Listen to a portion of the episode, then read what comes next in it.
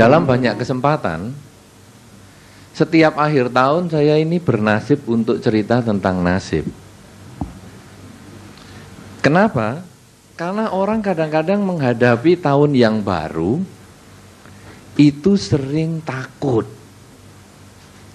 Karena itu kalau sekarang ini sudah di pertengahan bulan Desember, memang orang kemudian lalu sibuk bertanya, nasibku bagaimana? Bahkan kadang-kadang ada yang menganggap biku juga sebagai tukang ramal nasib. Padahal kan biku katanya tadi Pak Ketua nasibnya jadi biku. Tapi nanti kita akan bahas tuh tentang nasib itu. Cuman ya begitu. Waduh Panti ini bagaimana nasib saya tahun depan. Mereka merasa takut menghadapi masa depan.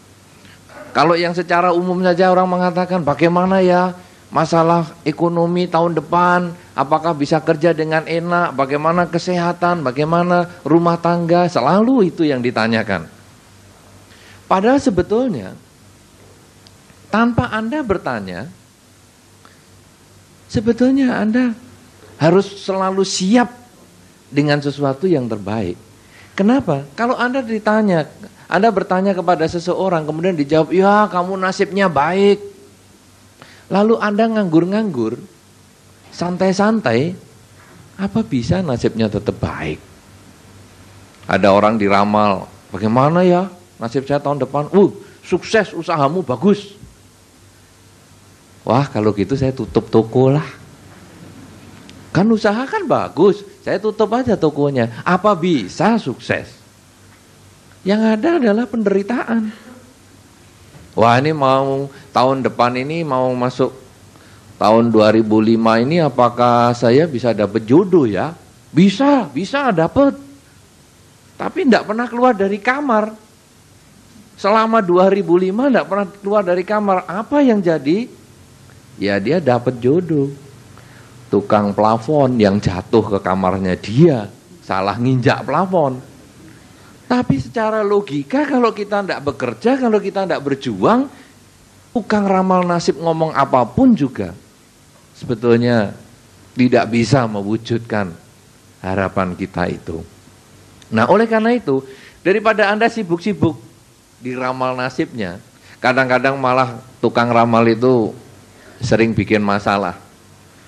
Ngeramalnya yang mengerikan, tapi tidak dikasih solusi. Wah tahun depan kau akan sakit berat. Terus gimana nih cara ngatasinya? Eh terserah kamu gimana. Wah ini tukang ramal yang repot ini. Bener belum tentu. Takut itu sudah pasti. Kalau sekarang, wah tahun depan kamu akan susah, coba kamu mengerjakan ini, ini, ini, ini, bagaimana kamu melakukan kebajikan ini, ini. Saya kira itu lebih bermanfaat. Tapi kalau hanya ngomong tahun depan kamu susah, repot. Nah kadang-kadang kalau tukang ramal yang tidak mau solusi, dia ngomong yang baik-baik aja. Kalau Anda diramal orang dan ceritanya selalu baik, sebetulnya tukang ramal itu tidak tahu solusinya. Bagaimana nasib saya tahun depan? Oh semuanya baik, semuanya lancar. Rumah tangga, oh bagus-bagus. Usaha baik, oh, sukses. Kesehatan, wah sehat selalu, eh sapi, eh. Anda happy pulang. Tapi Anda tidak mendapat apa-apa. Ya, nah oleh karena itu sudah nasib saya, sekarang saya akan bercerita tentang nasib. Apa tuh sebetulnya nasib? Apa itu sebetulnya?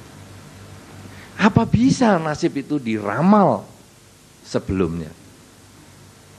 Saudara-saudara, sebetulnya nasib atau jalan hidup seseorang, kebaikan, kebahagiaan seseorang, itu sebetulnya bisa diramalkan sebelumnya.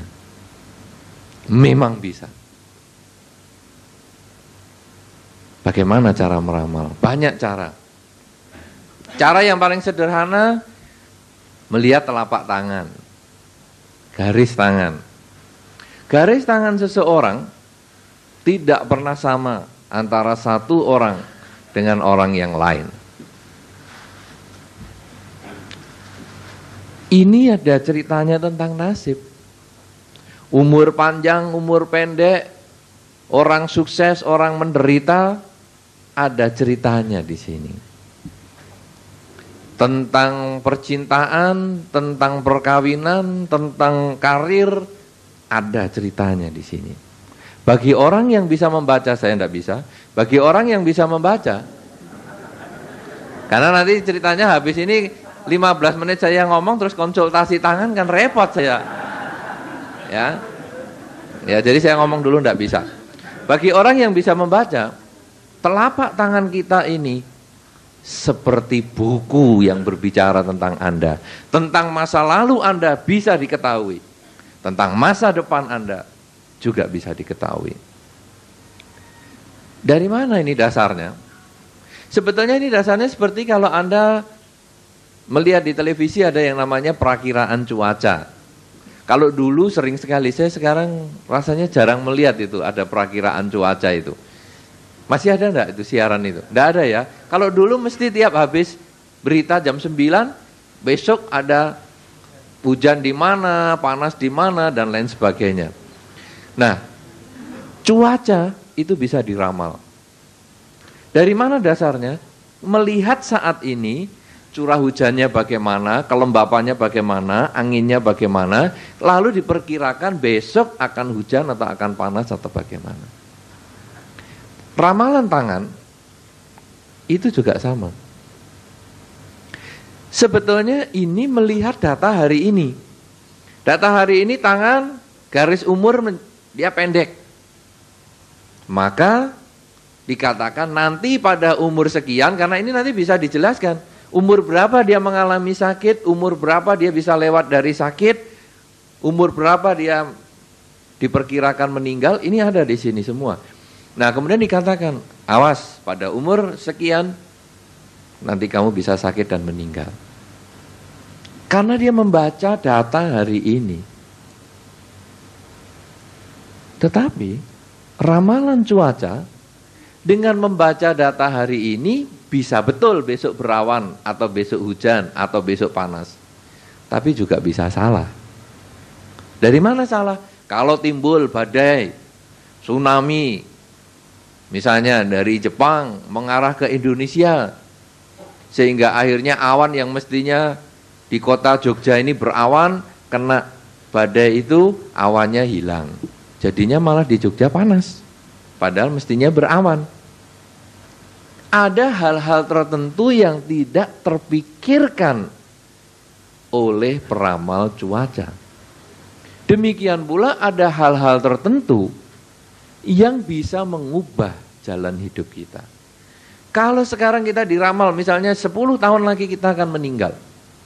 Tetapi dalam 10 tahun karena kita takut meninggal lalu mengisi perbuatan baik dengan sebanyak-banyaknya. Mungkin 10 tahun lagi kita tidak jadi meninggal. Itu seperti ada badai tsunami yang menghabiskan awan-awan penderitaan kita. Nah, dari mana sekarang dasarnya ramalan dengan tangan ini? Nasib, melihat nasib dengan tangan. Itu karena mencocokkan. Jadi begini, pengalaman nenek moyang, dia melihat, wah si A kok sukses, si B kok sukses, Si C kok sukses, si D kok sukses. Ah coba orang sukses-sukses ke sini, kumpul. Lihat tanganmu. Apa ya yang sama? Nah, dilihat. Oh, garis ini yang sama. Nah, kemudian dia lihat orang lain. Coba lihat tanganmu. Oh, ada garis ini. Sukses kamu. Karena dia sudah lihat yang lain. Orang yang tidak sukses, si A menderita, si B menderita, si C menderita, si D menderita, kumpul. Lihat sini, tanganmu kok menderita itu kan orang-orang ini kok menderita ini tanganmu bentuknya kayak apa? Oh, ada garis ini. Lalu lihat orang lain lagi. Wah, ada garis ini, menderita kamu hidupmu. Jadi ini adalah mencocokkan. Memang ada betulnya. Karena itu ramalan tangan menjadi ramalan yang cukup tua pada zaman ini. Itu kalau anak-anak biasanya anak sekolah, SMA atau apa, eh sini tak ramal tanganmu. Ah, ini. Itu sebetulnya dari situ dasarnya. Selain ramalan tangan, orang mau melihat nasib juga bisa melihat dari bentuk muka. Pernah dengar itu? Bentuk muka seseorang itu mencerminkan, oh ini orang ini bakal susah hidupnya. Oh orang ini bakal bahagia, lihat bentuk kupingnya, lihat lihat bentuk hidungnya, lihat bentuk apa. Begitu. Anda pernah tahu ciri khas menteri di Indonesia? Pernah tahu? Ciri khas menteri atau pejabat di Indonesia? Itu untuk mencocokkan. Supaya nanti Anda gampang itu lihatnya.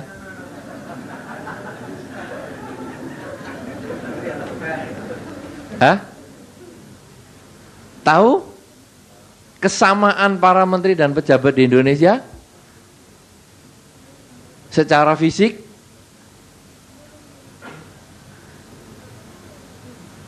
Tidak ada yang tahu. Saya ajari, salah satu contoh. Tapi saya tidak cerita yang lain lagi. Cuma satu ini contohnya. Hidungnya besar. Anda boleh lihat, penguasa-penguasa di Indonesia hampir semua hidungnya besar. Menteri-menteri hampir semua hidungnya besar. Karena itu kalau Anda sudah lihat hidung teman Anda, wah, hidung hoki loh. Ah. Itu gampang sekali lihatnya. Kalau hidung tidak terlalu besar, tidak lama dia bisa memimpin. Gampang. Anda juga lihat bintang film tuh. Cenlung. Hidungnya besar. Hoki. Ya, jadi Anda kalau mau tahu atau mau nasibnya bagus, suntik lemak hidungnya. Besar-besar nanti. Tapi yang besar itu bermacam-macam karena nanti besar boros juga ada. Itu nanti lihat lubangnya, lihat apa itu macam-macam. Kemudian Anda bisa lihat, oh ini jadi nomor dua ya. Orang kalau mau sukses, lihat dari foto-foto itu ya pejabat. Kuping ini kalau difoto dari depan tidak kelihatan. Kalau mau hoki, kupingnya harus di lim sama belakangnya. Makin kelihatan dari depan, makin sulit kerjanya. Anda boleh lihatlah tetangga-tetangga, ayo lihat di sebelah-sebelahnya, biar tahu nanti nasibnya bagaimana. Ya, belum lagi yang lain. Itu itu baru hidung, kuping, nanti mata ada, jidat ada, bentuk rambut ada, bentuk bibir ada, gigi ada. Makanya kalau ada orang ngomong, "Wah, giginya ini kok yang tengah kok benggang." Wah, nah, Anda sudah tahu semua kan? Lah itulah. Itulah itu nasib bisa kita lihat dari fisik, itu sama.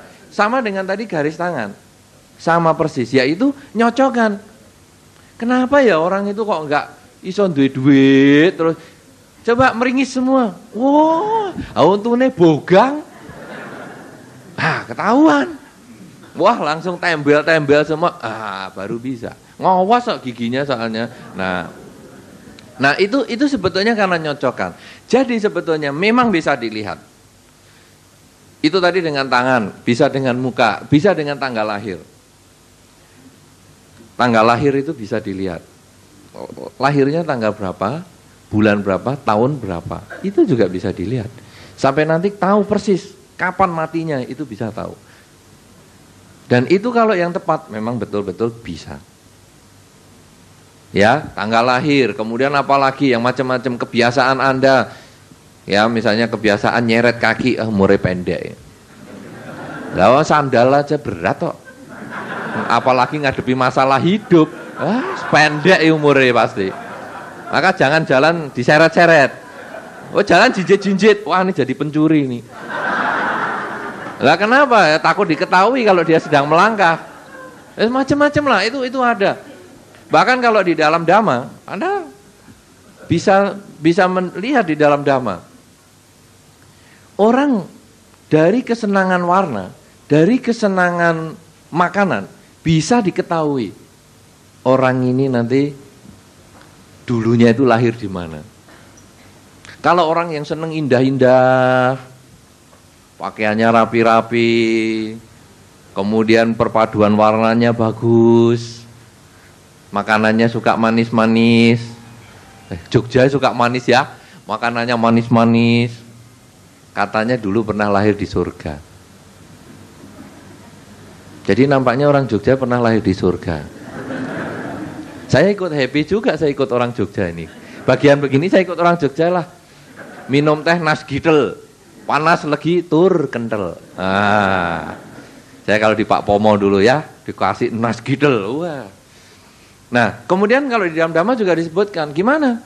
Kalau orang yang seneng kecut-kecut, kemudian suka awut-awutan, kalau pakaian eh, asal aja. Kadang baju di luar separuh kadang di dalam separuh. Pernah lahir di alam binatang. Kalau sekarang suka pedes-pedes. Suka kritik suka geger-geger suka cekcok-cekcok. Protes-protes. Pernah lahir di alam asura. Iya ada itu cerita itu. Jadi sebetulnya itu juga merupakan wataan ya atau nasib tadi toh ya. Nah nanti itu bisa disesuaikan. Nah saudara-saudara sekarang berarti nasib adalah jalan hidup seseorang suka maupun duka yang dialami seseorang yang sebetulnya juga bisa diramalkan sebelumnya dengan berbagai instrumen yang ada di fisik kita yang nempel diri kita bahkan nama itu pun juga termasuk nasib. Itu bisa untuk uh, mengetahui namanya si A Tadi apa namanya Joni ya. Joko. J itu berapa, O itu berapa, K itu berapa, O berapa. Di jumlah itu nanti juga bisa diketahui nasibnya. Nah, kemudian juga dari segala macam.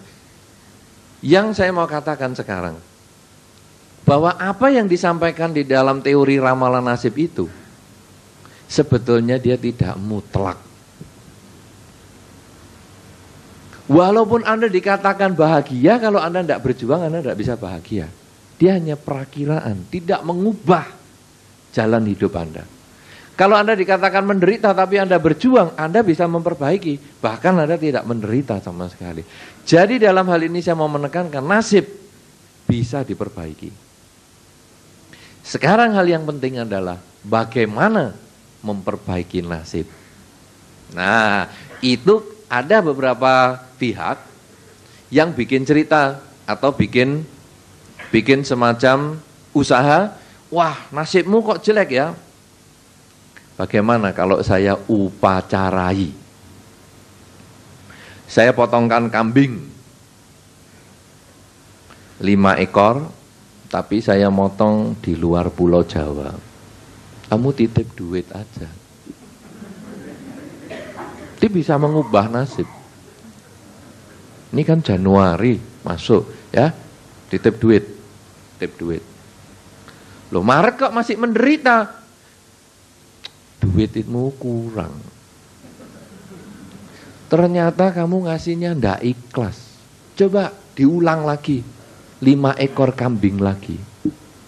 Sini, saya potongkan lagi di luar pulau. Mungkin kurang jauh. Coba ongkos perjalanan ke luar negeri sekarang motong kambing aja di luar negeri. Loh, lah kok Agustus masih menderita? Wah, memang nasibmu yang parah ini. Saya sudah doakan dengan sampai gobios-gobios, kambingnya juga sudah ikut, gobios karena takut dibeleh, ternyata memang nasibmu berat. Coba sekarang dua kebo aja. Jadi orang sudah stres, orang sudah menderita, ditarik lagi, ditarik lagi, ditarik lagi. Dukunnya nggak pernah salah. Nah, saudara-saudara, ini kadang ada sistem seperti itu. Kadang kita yang stres karena nasib jelek, akhirnya menjadi sasaran dukun-dukun seperti itu. Anda pernah begitu kan? Pernah belum? Belum. Kalau belum sudah jangan mengalami lagi. Tadi sudah saya ceritakan begini. Bagi yang sudah pernah itu sekolah Anda. Mahal itu biayanya. Ya, bagi yang tidak ngaku saya maklum. Ya, tidak apa-apa. Maklum saya. Anda kan jadi iyo ya aku biar kok jadi ngono ya. Saya maklum, memaklumi hal itu, tidak apa-apa. Nah, saudara-saudara, tetapi ada juga usaha atau upacara ini yang bisa memberi manfaat. Misalnya kadang gimana ini usaha tahun depan, aduh usahanya susah. Kalau gitu gini, kamu sering membantu usaha orang lain. Loh, usaha sendiri aja susah ke orang lain suruh bantu. Ya usahanya orang lain kan macam-macam. Misalnya apa? Usahanya orang itu tukang parkir. kamu bantu. Jadi markirkan mobil, kalau harus bayar seribu ya sudah bayar. Jangan ngomel-ngomel, aku markir cuma sebentar kok, seribu. Ya. Ini kan parkir itu kan bukan masalah sebentar dan lama, tapi berhenti di situ ndak. Kasihlah seribu, biar melancarkan usaha lah, biar dia lancar, biar dia happy. Pengemis di perempatan jalan, main musik, kita buka jendela. Kenapa tak kamu masih muda kok ngemis terus? Kerja dong, kamu kan masih kuat, masih gini. Ya sana kerja, tutup lagi. Lo pengemis itu enggak butuh nasihat Anda. Butuh duit Anda, kecuali Anda, apa tuh masih muda gagah begitu ngemis. Ayo coba kerja di tempat saya, ayo ikut mobil. Loh itu enak, itu bagus. Sekarang sudah ngomel-ngomel, tutup pintu tinggal pergi. Ya kayak tunggalnya kalau begitu. Nah, ini sering begitu. Ya mau kasih kasih aja. Ini kan dia mau kerja ya sudahlah daripada ngerampok daripada apa kasihlah 50 rupiah atau apa. Di sini berapa tuh 100 atau 50 ya 100 ya kasihlah 100 sudah. Karena dia kan kerja usahanya kan itu. Terus kalau di Jogja saya kan dulu orang Jogja dulu orang Jogja memang karena sekarang sudah KTP saya juga pindah. Kalau ada orang ngemis pagi. Liane ae. Lainnya seisu. Esok-esok kok ngemis. Diomeli itu kan ngemisnya. Siang. Datang kok siang-siang loh orang sibuk begini. Ngemis. Ngerepoti ya lainnya sore mau tutup. Ini mau tutup ini ngerti nggak? Baru toto-toto ngemis ngerepoti. Ya. jadi kapan dong ngemisnya salah terus Nah ini bisa kejadian ya seperti itu. Nah akhirnya bagaimana? Akhirnya kita tidak punya kesempatan berbuat baik. Padahal kalau kita ngasih 100 rupiah, yang kita kita ngasih itu uangnya kurang 100 rupiah, kita tidak tambah miskin. Yang dikasih uang 100 rupiah ya tidak tambah kaya. Tapi di situ terjadi kesempatan berbuat baik. Sehingga seorang umat Buddha kadang-kadang waktu ngasih ke pengemis, dia malah ngomong dalam dirinya, terima kasih. Boleh juga ngomong sama si pengemis, terima kasih. Jangan kayak wong Jogja kalau si ngemis dikasih duit menengai bisu tak? Ngomong terima turun nuwun raiso. Nah, jangan begitu. Ubah itu gaya hidup Jogjanya itu ya. Terima kasih. Nah, pengemisnya kan kaget, loh. Kok bisa ngono? Nah, kalau kamu ndak ke sini, saya ndak punya kesempatan berbuat baik. Kalau lebih mengerikan, kalau kamu ndak ke sini, saya ndak punya kesempatan membuang kesialan saya. Tahun ini saya diramal sial untuk sering berbuat baik. Nah ini kamu datang tak kasih 100, 100. Ini sialku tak bagi-bagi. Wah takut pengemisnya besok datang lagi. Wes, hati-hati ngomong sama pengemis lain. Ojo neng kono. Weh, untuk sial Wah, takut. Ya, kan bahaya kalau udah caranya gitu. Ya, tapi ya kalau enggak ya kita ngomong terima kasih atau diem aja atau apa. Karena apa? Karena kita melancarkan usaha seseorang, maka kita juga akan panen usaha kita lancar. Karena di dalam dharma ini atau di dalam hukum alam ini, kalau kita mau menanam bunga seperti ini, tentu kita juga harus kita akan panen bunga ini juga. Karena tanam bunga yang sama, kita akan panen bunga yang serupa. Kalau kita mau tanam padi, kita juga akan panen padi. Kalau sekarang Anda ingin mendapatkan kesuksesan di dalam bekerja, Kenapa kita tidak mulai menyukseskan orang yang kerja dengan memberi kepada pengemis tadi? Enak. Oh, saya kepingin mempunyai rumah tangga yang akur, aman, tentrem. Ciptakanlah sekarang. Kalau Anda kepingin memetik rumah tangga yang akur, aman, tentrem, Anda harus menanam akur, aman, tentrem kepada lingkungan Anda. Misalnya ada rumah tangga cekcok. Anda boleh kasih nasihat, cekcok cekcok. Itu kan dulu kamu kan ya nyari sendiri. Kenapa dicekcoki ya sudahlah, terimalah nasibmu. Sentuk kayak ngono ya sudah. Jangan malah ditambahi, bener. Kebuki aja. Bagus itu. Oh emang orang nggak pantas kok itu kalau udah gitu pukul aja, pukul aja. Ayo tak sediakan ring. Oh. Saya kira itu salah. Dan itu kadang di dalam kehidupan kita bermasyarakat itu sering. Gara-gara kata-kata kita rumah tangga bisa cekcok. Tak kasih tahu ya. Suamimu itu waduh kalau keluar dari rumah ternyata bawa cewek lain loh. Uh, geger rumah tangganya. Lah kalau sudah menanam percekcokan begitu, masa mau panen rumah tangganya cek bahagia atau aman atau tentrem? Tidak bisa, rumah tangga kita juga bakal cekcok.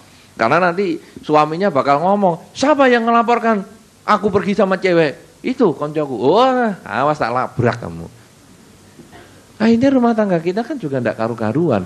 Karena itu kalau Anda ingin mendapatkan apa pun juga di dalam kehidupan ini, tanam apa pun juga itu kepada orang lain. Anda kepingin sehat? Pengen sehat enggak? Pengen enggak?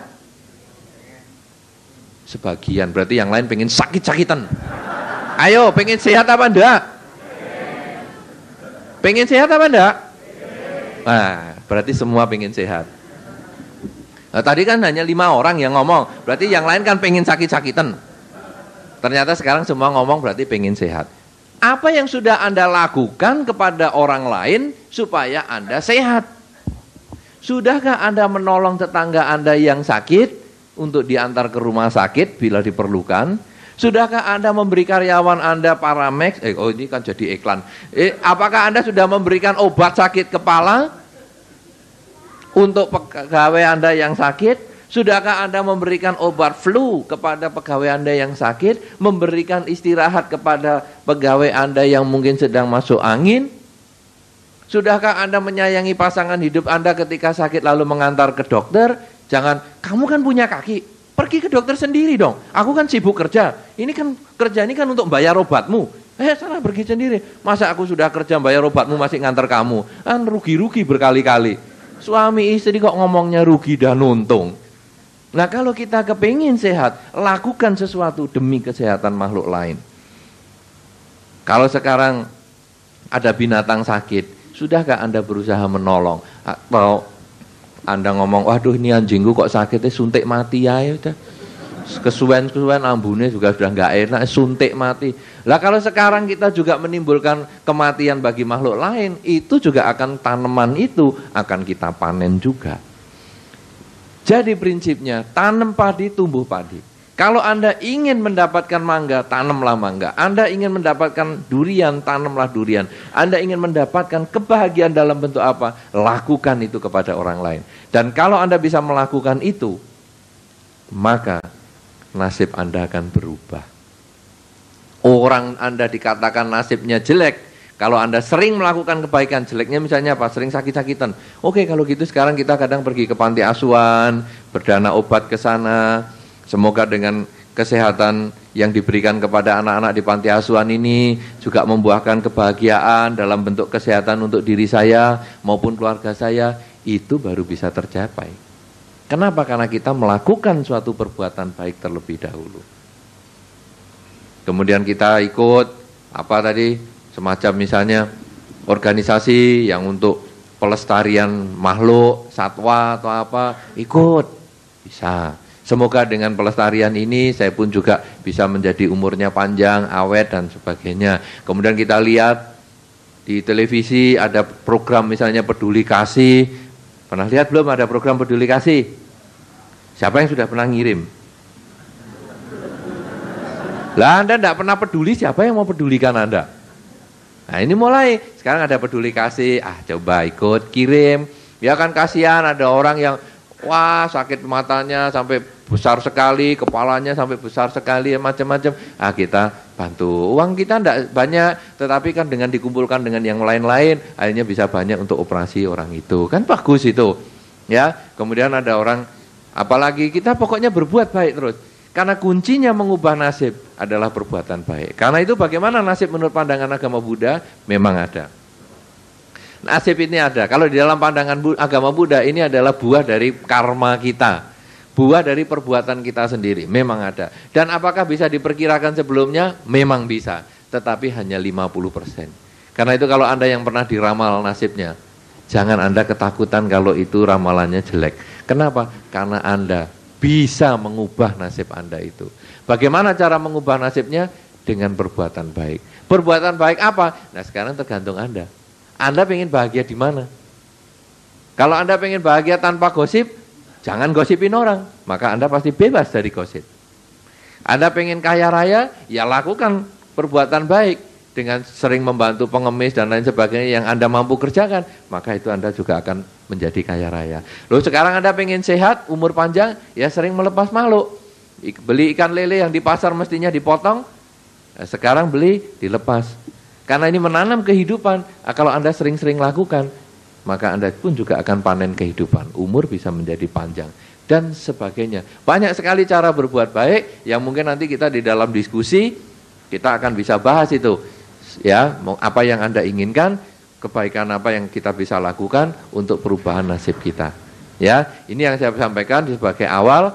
Saya agak panjang karena supaya memberi wawasan yang lebih banyak kepada Anda semua supaya kita nanti bisa diskusinya lebih mendalam kepada masalah-masalah di dalam kehidupan kita sehari-hari. Ya, saya kembalikan kepada Pak Joko sebagai moderator kita malam hari ini untuk kita membahas bersama dalam diskusi yang lebih bebas. Terima kasih.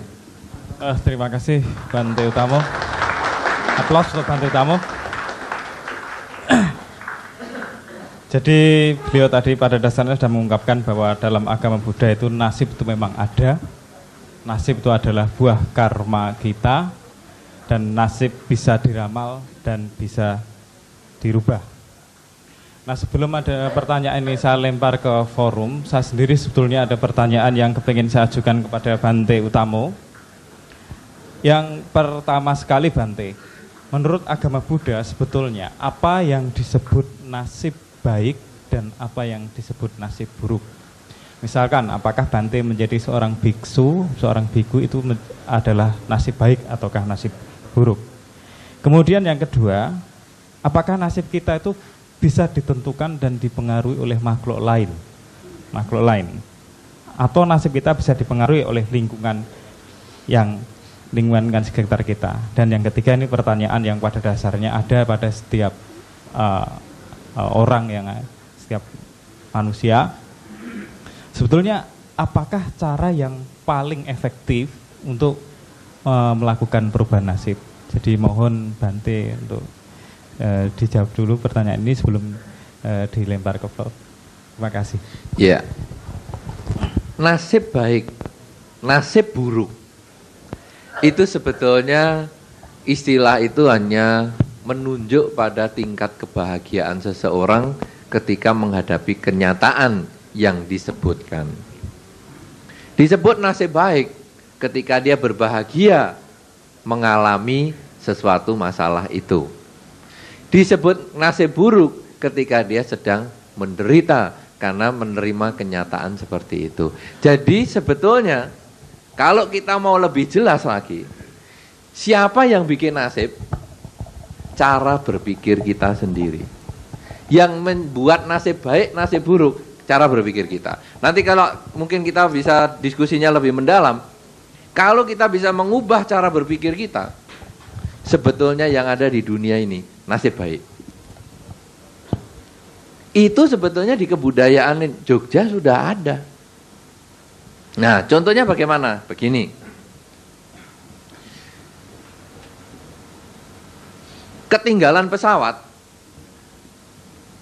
nasib baik atau nasib buruk? Hah? Ketinggalan pesawat, nasib baik atau nasib buruk?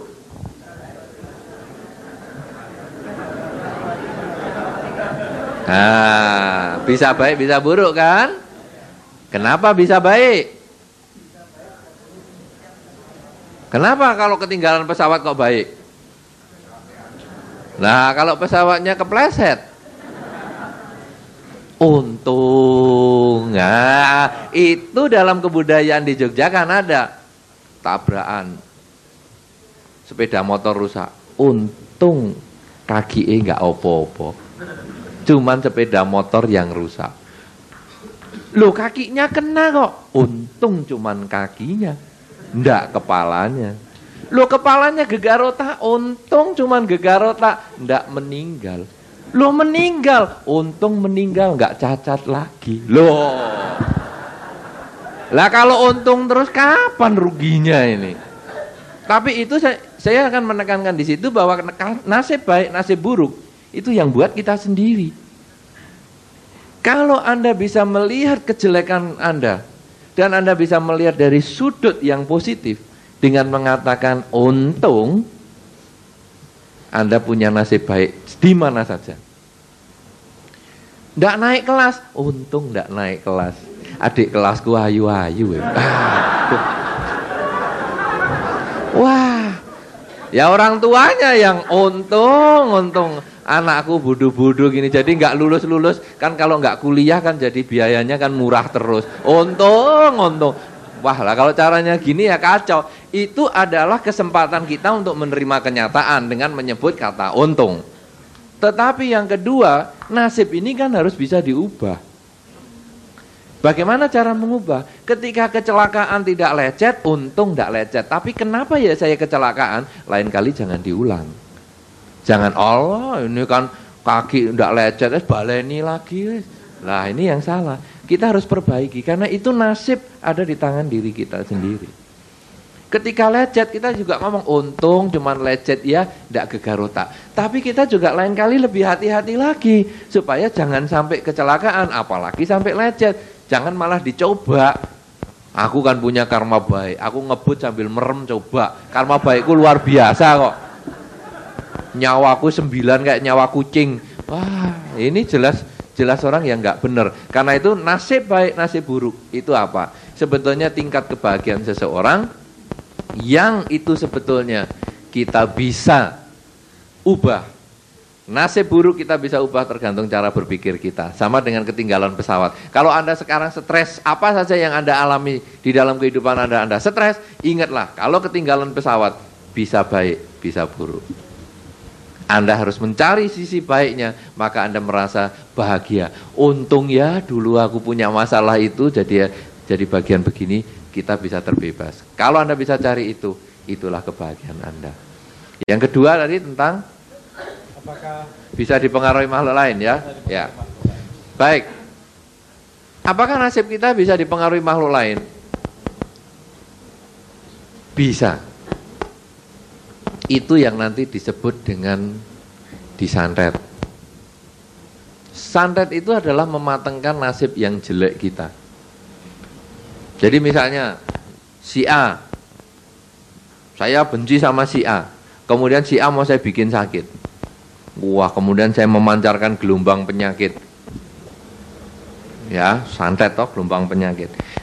Itu memang dia bisa sakit. Cuman semua itu tetap tergantung pada karma baik orang tersebut. Karena santetnya ini hanya mematengkan karma buruk orang itu. Kalau memang orang itu sudah mestinya mau sakit, kemudian dikirim gelombang sakit, sakitlah dia.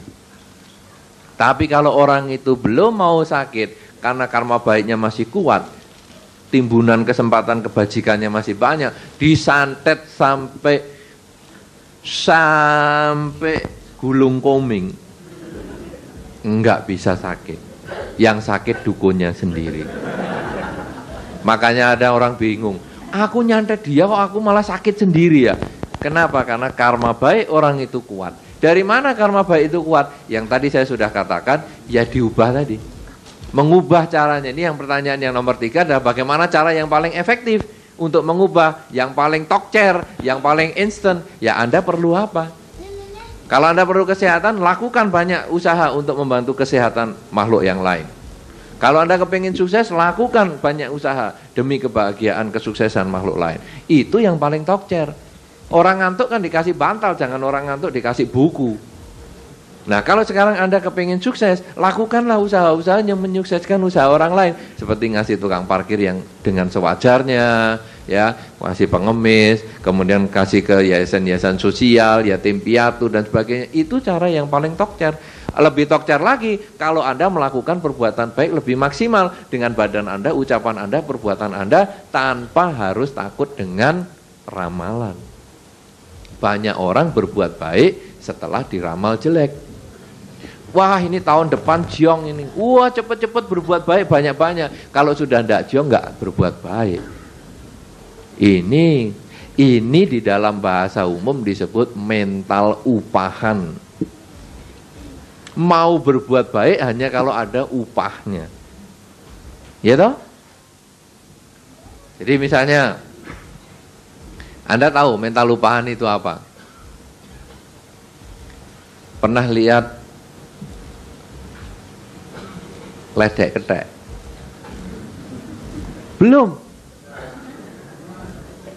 Ledek ketek. Sarimin gendong kayu. Kemudian kalau sudah bisa melakukan sesuatu dia dikasih permen. Kasih kacang. Flipper, dolphin juga begitu kan? Anjing laut juga begitu kan? Kuda kalau ikut sirkus juga begitu. Bisa lompat sana, lompat sini dikasih. Gajah juga begitu. Kalau kita melakukan sesuatu demi untuk mengharapkan sesuatu, itu mental upahan. Tidak begitu berbeda dengan dolphin, anjing laut, dan ledek ketek. Tapi itu normal saudara. Manusia memang berawal dari situ. Ketika anak anda masih kecil-kecil kan begitu. Jangan nakal, tidak kasih permen. Itu memang begitu, itu mental upahan itu memang ada dari awalnya gitu. Ya. Belajar yang rajin, kalau naik kelas baru saya belikan sepeda motor. Wow, belajarnya kenteng-kenteng rajin sekali karena untuk dapat sepeda motor itu mental upahan. Cuman kalau sekarang kita sudah dewasa, rambut kita sudah mulai memutih, apa kita tetap mental upahan? Apa kita tetap seperti anak kecil yang baru diem kalau dikasih permen? Apa kita seperti anak remaja yang baru belajar kalau baru bisa mendapat sepeda motor. Apa kita tidak bisa berbuat sesuatu kebaikan demi kebaikan itu sendiri? Bukan karena diramal jelek saya berbuat baik, memang saya kepingin berbuat baik. Karena saya tahu dengan perbuatan baik ini buahnya akan kembali pada diri saya, apa pun bentuknya. Perbuatan baik apa? Dengan ucapan, jangan ngomong yang jelek-jelek. Anda tahu ucapan bisa apa saja yang baik? Misalnya apa coba? mengucapkan kata terima kasih. Pernahkah Anda, seringkah Anda mengucapkan kata terima kasih ketika dibantu seseorang? Kalau sudah sering, tambah sering. Kalau yang belum, mulai sekarang dibiasakan. Kadang-kadang dengan pasangan hidupnya saja, diambilkan sandalnya nggak ngomong terima kasih. Wis wajibmu ngambilkan sandal untukku. Kalau lupa kewajibannya diomeli. Tapi kalau wajibnya dijalankan, tidak ngomong terima kasih. Coba, kata terima kasih sangat sederhana, tapi sudah berapa banyak di antara kita yang melakukan itu. Dengan badan, apa kata atau perbuatan apa dengan badan yang kita bisa lakukan untuk berbuat baik? Ayo cepat. Enggak cepat ini berarti enggak pernah lakukan. Karena Anda harus ngarang dulu. Ayo coba apa? Eh? Ketawa? Iya betul. Ketawa.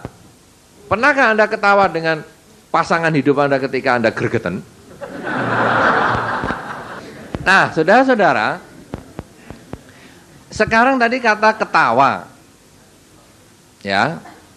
Ketika pasangan hidup kita greget ke, kita ketawa kan sebetulnya senyum kan boleh. Toh itu pasangan hidup kita sendiri. Itu yang kita cintai, itu yang kita pilih. Kenapa harus gengsi-gengsi? Ya nggak mau dong, aku yang bener kok senyum duluan, ya harus dia. Kenapa sih dengan pasangan hidup harus gengsi? Kenapa kita tidak mau berbuat baik? Karena perbuatan baik itu bukan harus yang besar-besar, mengadakan acara yang hebat-hebat. Mari kita program senyum sedunia. Sudah usah, bisa nggak senyum sama pasangan hidupnya sendiri? Kalau itu bisa, itulah perbuatan baik. Ada pernah ada satu program di televisi, saya pernah sempat mengamati itu program tolong. Ya. Saya melihat yang sering diseberangkan orang itu yang cantik-cantik.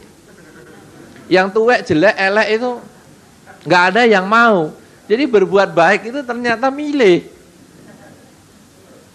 Padahal kalau dapat yang cantik-cantik itu cuma lima ribu. Ya, begitu nyebrangkan dikasih lima ribu. Tapi kalau yang jelek elek tua itu dapat satu juta. Nah tapi jangan karena ide ini Anda terus, wah kalau gitu ayo cari sing elek-elek nyebrang ke, siapa tahu dapat satu juta. Ya itu tetap milih lagi, milih satu jutanya sekarang. Nah, kenapa kita tidak mulai berbuat baik? Sama dengan bunga ini mau dipasang di sini, atau mau dipasang di kamar mandi, atau mau di kotak sampah, dia tetap mekar dengan baik. Dia tidak protes, wah aku mau diletakkan di kamar mandi, kecil-kecil aja lah. Saya ngambuni ora usah enak-enak lah. Oh kan ini ya cuma di kamar mandi. Tidak. Mau diletakkan di mana saja dia akan berkembang seperti itu. Nah demikian pula dengan kita. Kenapa kita kadang-kadang melakukan satu perbuatan hanya demi ini, demi itu. Seperti dengan mental upahan itu. Kenapa kita tidak mulai sekarang berbuat baik demi kebaikan itu sendiri? Sehingga kita tidak lagi mencari jalur cepat, instan yang bagaimana. Tapi sekarang saya demi kebaikan itu saya akan berbuat baik. Saya akan menolong orang, saya akan berbicara yang baik, saya akan berpikir yang baik. Kapan pun juga saya akan berpikir yang baik. Berbicara baik dan berbuat yang baik. Sehingga akhirnya ketika kita disantet orang,